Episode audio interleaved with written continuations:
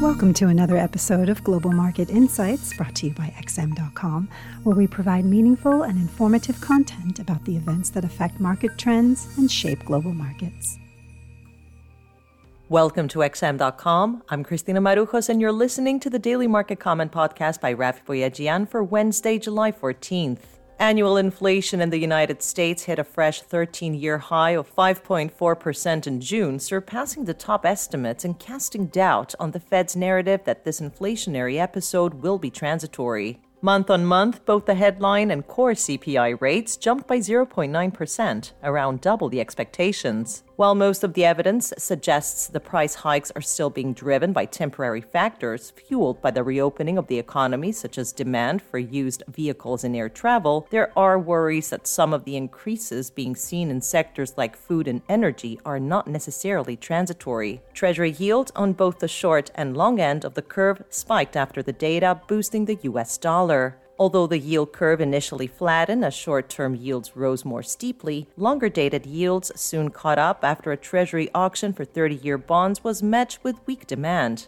Investors were likely spooked by the latest inflation data, which hit sentiment ahead of the auction. However, bond markets are much calmer today, helping FX markets to stabilize as well.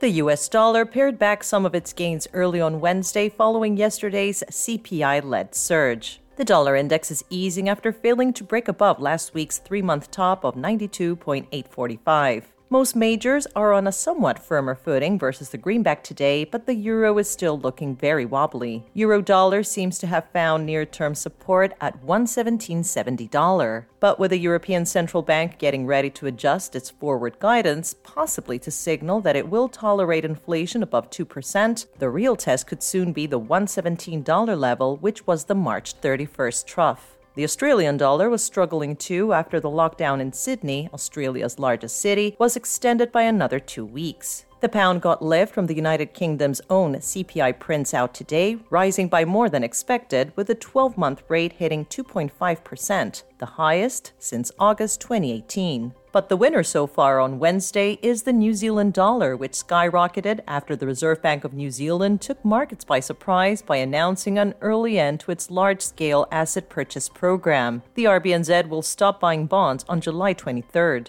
The unexpected move prompted investors to price in an earlier rate hike than anticipated heading into the meeting. Markets had already brought forward rate hike expectations to November after the recent upbeat business confidence surveys, but consensus now seems to be forming for the August meeting. Nevertheless, the Kiwi's 1% gain today would have been much bigger had it not been for US dollar strength. Even with the RBNZ being on track to become the first major central bank to hike rates in a post pandemic world, the bullish dollar is making it difficult for the Kiwi to secure a grip above the $0.70 handle. In equity markets, the Dow Jones, S&P 500, and Nasdaq Composite all retreated from intraday all-time highs after the US inflation data and subsequent rise in yields. But the positive momentum was weak to begin with, and impressive earnings from JP Morgan and Goldman Sachs didn't really spark much excitement. Today's earnings highlights will come from the Bank of America, Citigroup, Wells Fargo, and Delta Airlines.